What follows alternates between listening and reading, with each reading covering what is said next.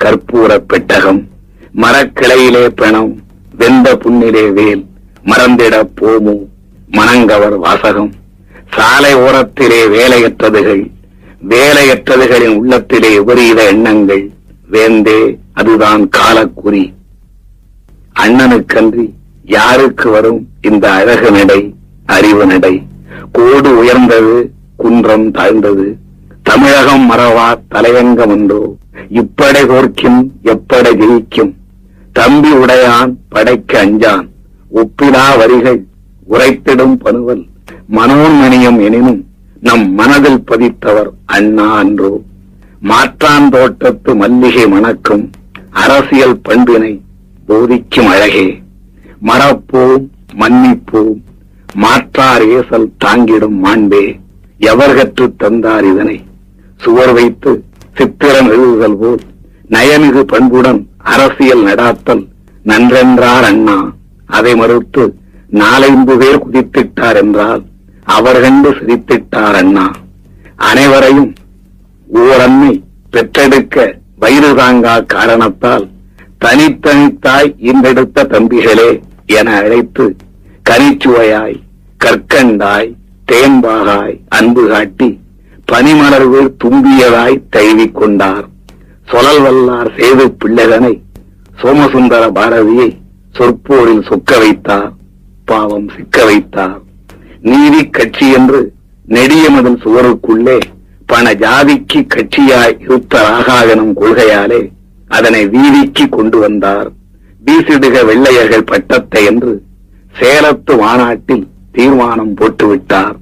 அண்ணாவின் போர் கோலத்தை எதிர்க்க மாட்டாமல் கோலற்ற குருடர் போல கொள்கையற்றோர் விழுந்து போனார்.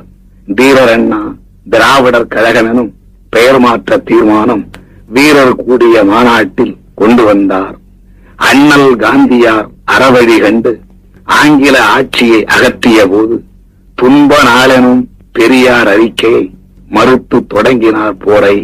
இன்ப நாளிது இனிய நாளிது என்பு தோலாய் ஆன இந்தியர் அன்புரு காந்தியின் அருளால் இன்று எழுந்தனர் அடிமை தலையினை அறுத்து முழங்குவோம் விடுதலை முரசினை எடுத்து என்றே அண்ணா அன்றே சொன்னார்.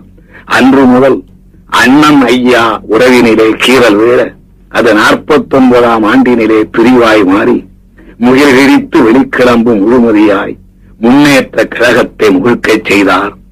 தலைவருடன் கூடி வாழ முடியாமல் பெரும்பான்மை தோழருடன் வெளியே வந்தும் நிலைகுலையா நம்மண்ணன் அன்று சொன்னார். அது நேற்று சொன்னது போல் இருக்குதம்மா.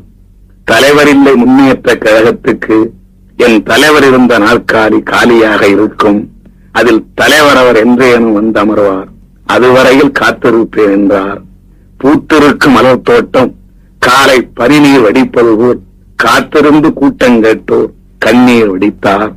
கண்ணீர் துளிகளே நாட்டின் கண்மணிகளே என அழைத்து செந்நீர் சிந்துவதற்கு அணிவகுத்தார். பாரேனும் பகந்ததுண்டா யாரேனும் கேட்டதுண்டா? பதினெட்டு ஆண்டுக்குள் ஓர் இயக்கம் பதுங்கி பாயும் வேங்கையென பாராள வந்த கதை யாரேனும் கேட்டதுண்டா? பாரேனும் பகந்ததுண்டா ஈராண்டு முடியவில்லை எம் அண்ணா ஆட்சி ஏற்று சீரார்ந்த செயல்களவும் செய்தலுற்றார். ஏறார்ந்த உழவர்க்கெல்லாம் ஏற்றம் தந்து எழில் வாழ்வு குவிப்பதற்கு எடுத்தார் முயற்சி. உலகத்தமிழ் மாநாடு துவக்க வந்த ஓங்கு புகழ் குடியரசு தலைவர் அவர் இணையற்ற காட்சி கண்டேன் மாட்சி கண்டேன் இதுபோல் வாழ்வில் என்றும் கண்டதில்லை என ஊர்மெச்ச புகழ்ந்துரைத்தார் அண்ணன் கீர்த்தி. ஆந்திரத்து பிரம்மானந்த ரெட்டிகாரும் ஆஹா நீதானே அசல் காந்தியவாதி என்று ஆராதனை செய்திட்டார். ஆண்டொன்று கழியவில்லை. மதுவிலக்கை தீவிரமாய் ஆக்குகின்றீர்.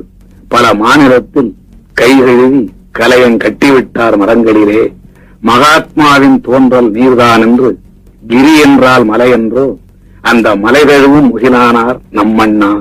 வி. வி. கிரி தந்த வாழ்த்துக்கு விளக்கம் இது பன்னாட்டு பேரறிஞர் வாழ்த்து நின்றார். அன்று தென்னாட்டு சிகரமாக இருந்திட்டோர் அண்ணன் பற்றி என்ன சொன்னார்? பழந்தமிழ் வித்தகர் பல்லாவரத்தார். அண்ணா பழத்தமிழ் பேச்சால் மயங்கி நின்றார்.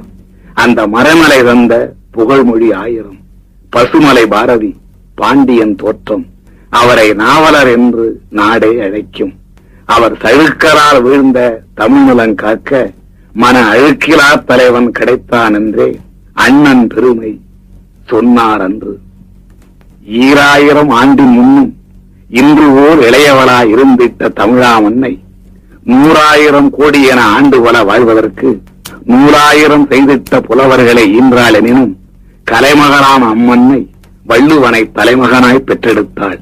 மலர் என்றால் தாமரைதான் மன்னன் என்றால் கரிகாலன் நூல் என்றால் திருக்குறளே எனப் போற்றும் அறப்பணுவல் அளித்திட்டான் மாந்தரலாம் கழித்திட்டார்.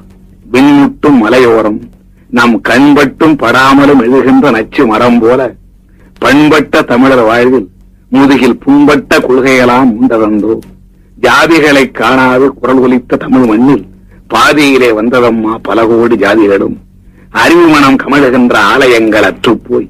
ஆயிரம் தெய்வங்கள் உரைகின்ற கோயில்கள் கண்டுவிட்டார் மொழி உணர்வே இல்லாத வாய் உணர்வின் மக்கள் தமிழ் அழியினும் வாழினும் என்னென்று இருந்திட்டார்.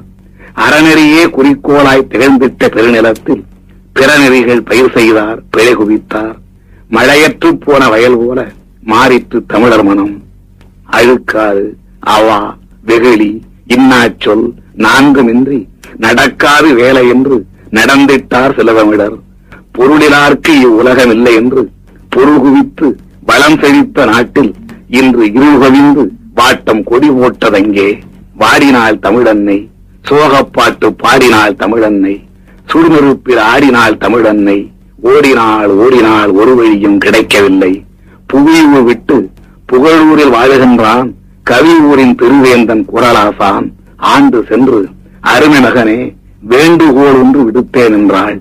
என்னம்மா என்றான் குரலும் தோன்றுகின்ற இடமெல்லாம் தங்கம் வரும் தமிழகத்தில் மீண்டும் நீ பிறந்திட வேண்டுமென்றாள். தங்கம் எடுக்கவா என்றான். தமிழர் மனம் வாழ்வெல்லாம் தங்கமாக ஆக்க என்றாள். இன்றென்ன ஆயிற்றென்றான்? குன்றனைய மொழிக்கு ஆபத்தென்றாள் சென்றடைய குடிநில்லை ஏழைக்கென்றாள் கடிதோச்சி மெல்ல எரிய தெரியாமல் கொண்டெறியும் கோல் ஓங்கிற்றென்றாள் அறிவில் கந்தனையோர் வீணில் கதைக்கின்ற கதையும் சொன்னாள் அழுதகண்ணை துடைத்தவாறு அமுதமொழி வள்ளுவனும் அம்மா நான் எங்கே பிறப்பதென்றான்?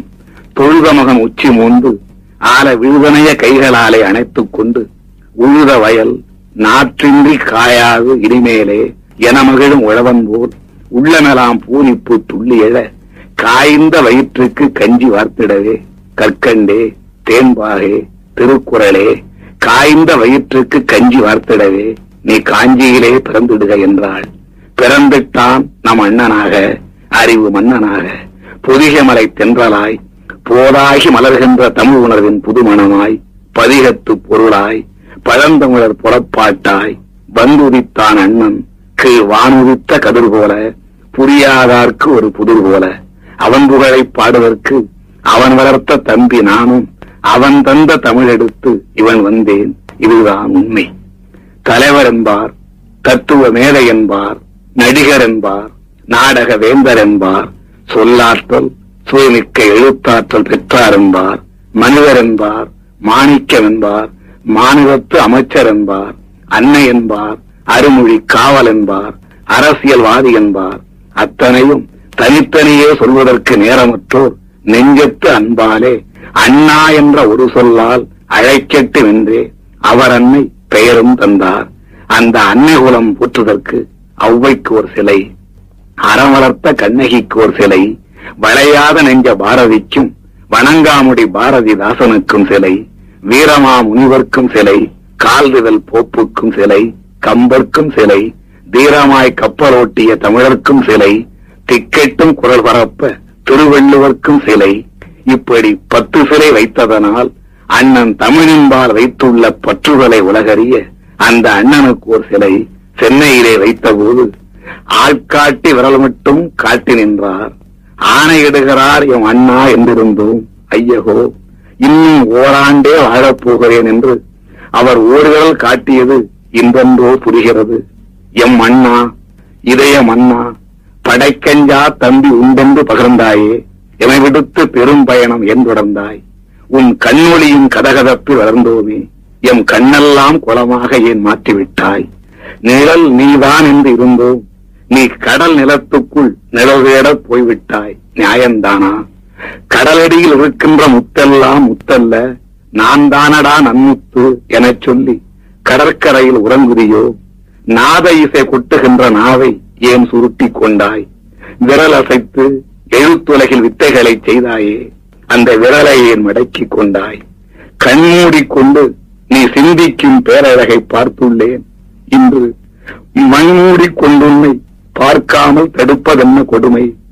கொடுமைக்கு முடிவு கண்டாய் என்னை கொடுமைக்கு ஆளாக்கி ஏன் சென்றாய்? எதையும் தாங்கும் இதையும் வேண்டுமென்றாய்? இதையும் தாங்க ஏவண்ணா எமக்கிதையும் கடற்கரையில் காற்று வாங்கியது போதுமண்ணா. எழும்புவா எங்கள் அண்ணா வரமாட்டாய். வரமாட்டாய். இயற்கையின் சதி எமக்கு தெரியும் அண்ணா நீ இருக்கும் இடம் தேடி நான் வரும் வரையில் இரவலாக உன் இருதயத்தை தந்திடண்ணா. நான் வரும்போது கையோடு கொண்டு வந்து அதை உன் கால்மரல் வைப்பேன் அண்ணா